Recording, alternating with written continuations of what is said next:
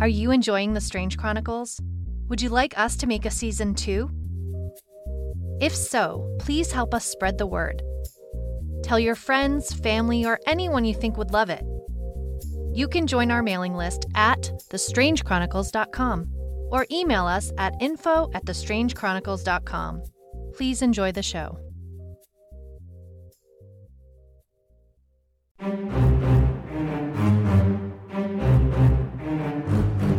I'm Gray Cooper, private detective.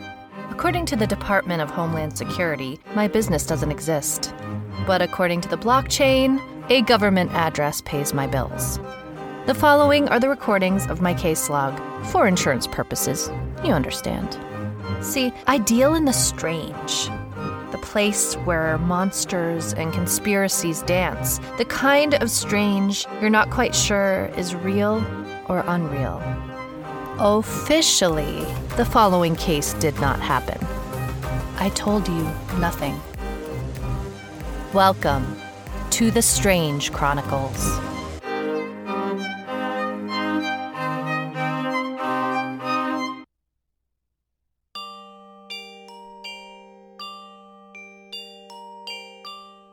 Case Log 941, October 31st, year 2053. Sadie Bowen, missing child, 6 years old, Hugo, Oklahoma, aka Circus City. Sadie was part of a troupe, vanished during a magic act. That part was planned. The fact that she didn't return was not. Sadie was the assistant to Taylor the Great, 15 years old. They were part of a youth performers division, mostly children of the main stage acts. Taylor and Sadie were performing their big finale act, where Sadie is locked in a trunk by big chains and a padlock. When Taylor opened it, Sadie had disappeared, on cue. However, she was supposed to materialize as a member of the audience, except that when the spotlight shone on the chair she was supposed to be in, it was empty. Where is Sadie? They expected her to turn up within the hour after the act. When they still couldn't find her at bedtime, they called me. On a favor, I took a red eye. I enjoy the artists and oddities of the carnival. The folks here are largely a group of big hearted outcasts. My kind of people. I'd helped out on a murder case involving a reptile man who toured at the carnival circuit years ago, and my number got passed along to Misty. They called me before they even called police, which had me itching with questions.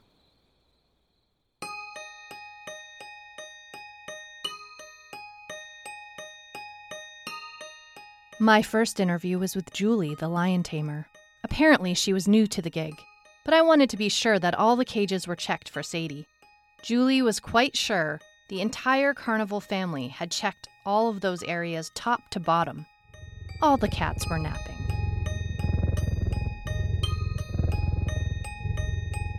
Next, I met with Misty, Sadie's mother. She works on the trapeze with her partner Lou. It turns out that Lou is not Sadie's father. Not realizing the mud I'd be trudging into, I asked if the girl could be with her father. The whole tent went quiet, and Misty ran outside. I was informed by a young man knotting a rope nearby that Sadie's father was dead. He was the head lion tamer, worked with the big cats. No one got closer to them than he did. And unfortunately, some wild animals cannot be tamed. More proof that we are hurt most by the ones we love.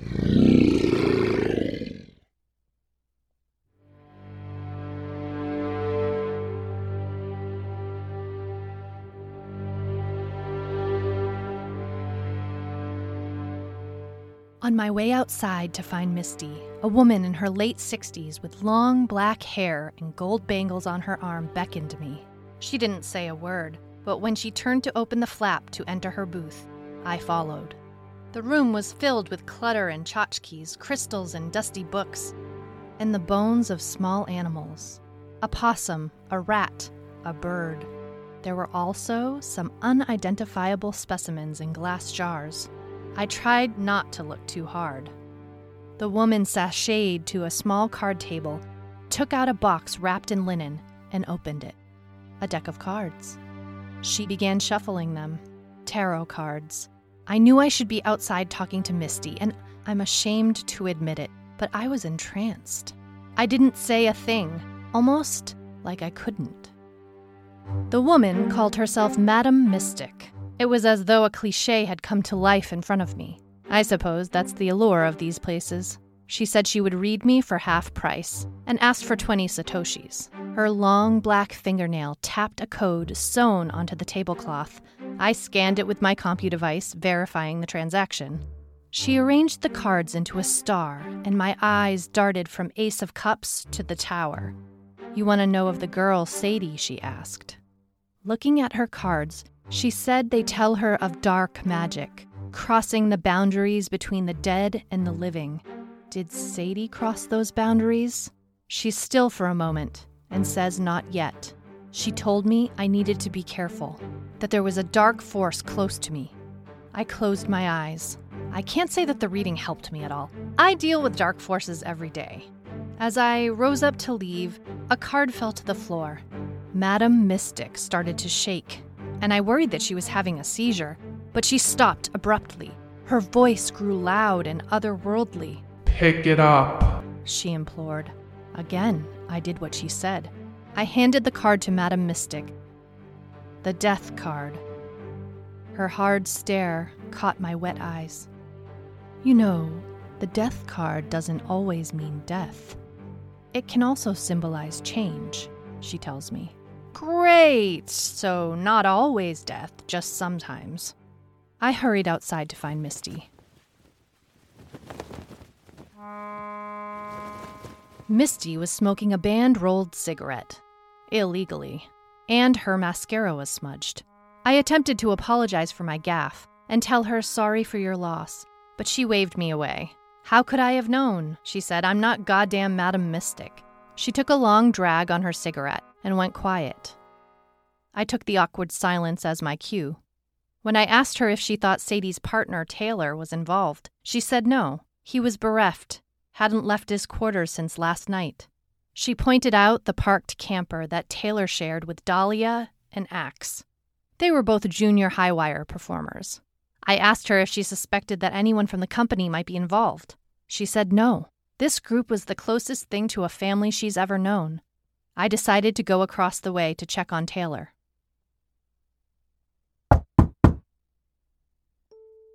Taylor the Great, slumped in his shabby bed as I asked him questions. Apparently, the kid was equally as distraught about his act failing as he was about Sadie going missing.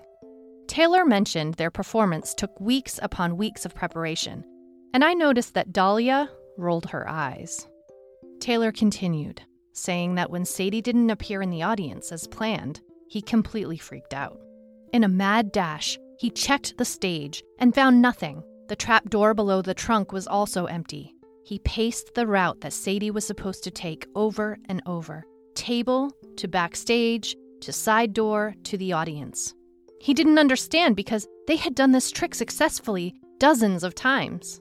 The crowd booed and laughed at him as he earnestly searched for Sadie. One man said, He's just a kid, what do you expect? That one really burned Taylor because everyone had always told him he was a prodigy, better than most adult magicians working today. He seemed to believe it. I said, let's give Taylor some space, and we stepped outside so I could talk to Axe and Dahlia alone. Unsurprisingly, Axe said Taylor was a perfectionist, that he and Sadie worked longer and harder than most of the grown ups. He said that Sadie didn't mind because she had a little crush on him, and Misty didn't mind the free babysitting.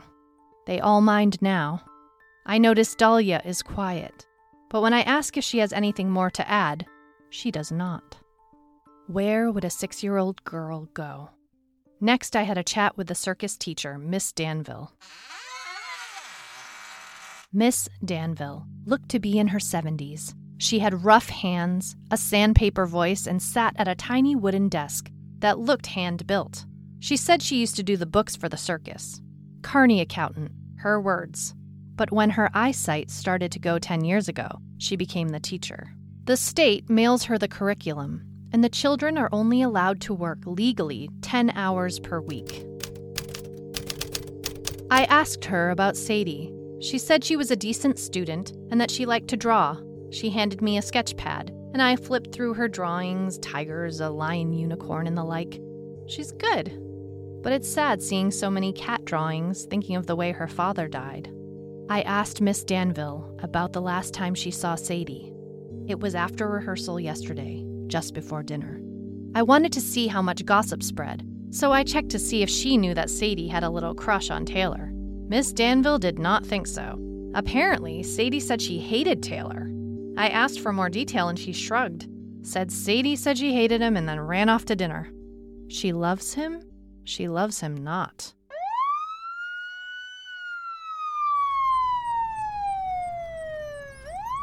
When Sadie didn't show up the next morning, the local police finally decided to get involved. Police, now taking the case seriously, brought Taylor in for questioning. I didn't think the self admonishing magician was our guy, and I also didn't like that the police were talking to a minor without a parent. But I had to decide whether to stay and look for Sadie or get pulled into red tape at the police station. I chose Sadie. I didn't know at the time, but in my rush to find her, this is when I dropped my compu device.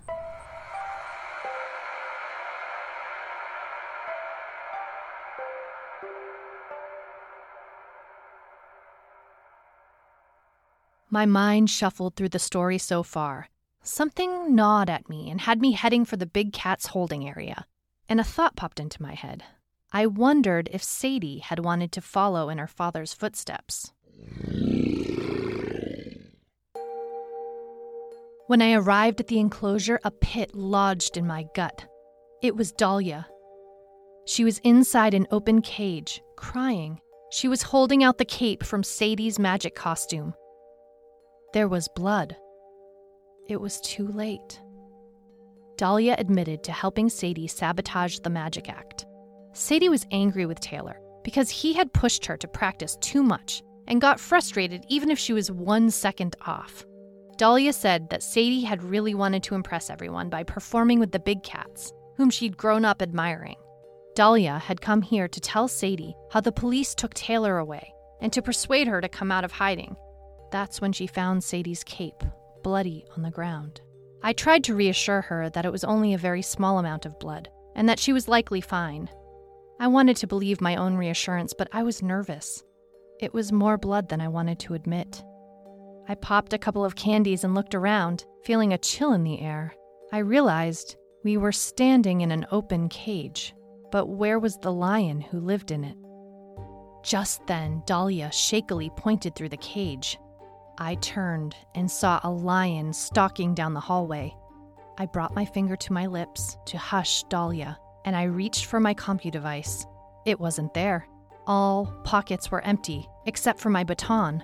I quietly closed the cage door so that Dahlia would be safe. I gave her a signal to stay. I walked quietly in the opposite direction of the lion. I had to find Sadie, if she was still alive and injured, she'd be a prime target for a big cat on the loose. I inspected each cage as I passed and heard some of the birds at the far end squawking. They must see the lion. Quickly, I assessed the inside of the next cage. No Sadie. Further down the dirt pathway, I saw more drops of blood, but the path would also bring me closer to the lion. I held my breath and got out the small baton that I keep in my jacket. It wouldn't do much against a predator of that size, but it could have bought Sadie a minute or two to escape. If she was still alive. I walked back past Dahlia again, and she pointed behind me. The shadow of the lion. I ran under the nearest archway and hid. I was in some sort of feeding area. I saw more drops of blood on the ground, and they led to a wooden box. A brown curl hung from the lid. Sadie. Inside, I found Sadie alive. She had a gash in her forehead that was bleeding, but otherwise, she looked okay. She said she hit her head on the cage door. I was so relieved until I realized I needed to get her out of there without us becoming lion feed ourselves. There was a wooden stick leaning in the corner that I grabbed and told Sadie that the lion was on the loose. She said, Mittens? Mittens. Yes, that's the lion's name. Well, Mittens is no longer in her cage, I told her. She did not seem as worried as she should have been. I held the stick up and told her to stay behind me. I slowly looked out the doorway and didn't see Mittens in either direction. My plan was to get back to Dahlia and close us all in the cage, yell for help, and wait. The door to the cage was just a couple of yards in front of us. When the lion appeared, it swiped at my shoulder and Sadie screamed. As the lion and I sat in a moment's stare, my life flashed before my eyes. And then I saw a skeleton man ride up on a horse through the cage bars. Mittens roared, and I blacked out. 911, what's your emergency? When I came to, a paramedic was bandaging my shoulder. I jumped up, asking about Sadie. They assured me she was okay. Lucky for me, Julie the lion tamer had hit Mittens with a tranquilizer dart just as I passed out. No mention of the Reaper on horseback. Sadie was reunited with Misty, and this case was done.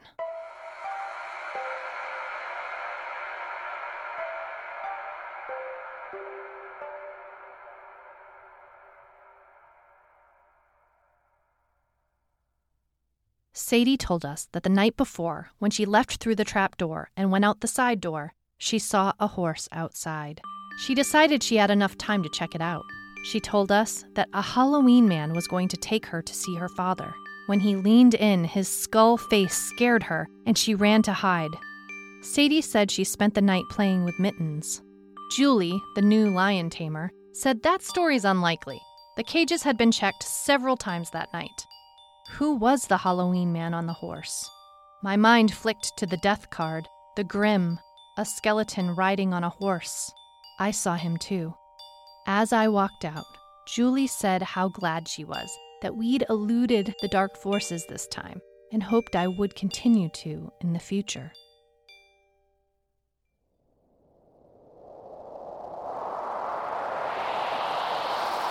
Taylor was returned to the carnival with an apology and continued to hone his act. Although he did change his name to Taylor the Good, he said he'll bump it back up to great when he feels he deserves it. I laid into the police and told them if they ever tried to interrogate a minor without a parent or guardian present, I would personally make their lives a living hell. Misty decided to enroll Sadie in the local elementary school. She had plenty of time to learn the carnival trade. She said Dahlia is taking a year to decide if she wants to do the same. As for Mittens, she's busy learning how to juggle with Julie. I caught a show before I left the tent that evening. It was great. Shabbier than I remember from childhood, but a lot more thrilling than I expected. As I was leaving, I passed the booth of Madame Mystic. A chill ran up my spine. The death card is unlikely to actually represent a physical death. Typically, it implies an end, often signifies a major change in a person's life. Did Sadie meet the Reaper? And did Madam Mystic invite him, or did her father send him? I can't be sure. More practically, it's the imagination of a young girl surrounded by mysticism, and a detective who hadn't had proper sleep. I'm not sure how much I believe in tarot, but I do believe in symbols and the power of our minds. When we make meaning from objects, there's no limit to what we attribute our luck or misfortune to. I suppose in the end, it's our own responsibility to curate the symbols we see and how much value we place on them. Change could be ahead, but isn't that the way of the world? Stop.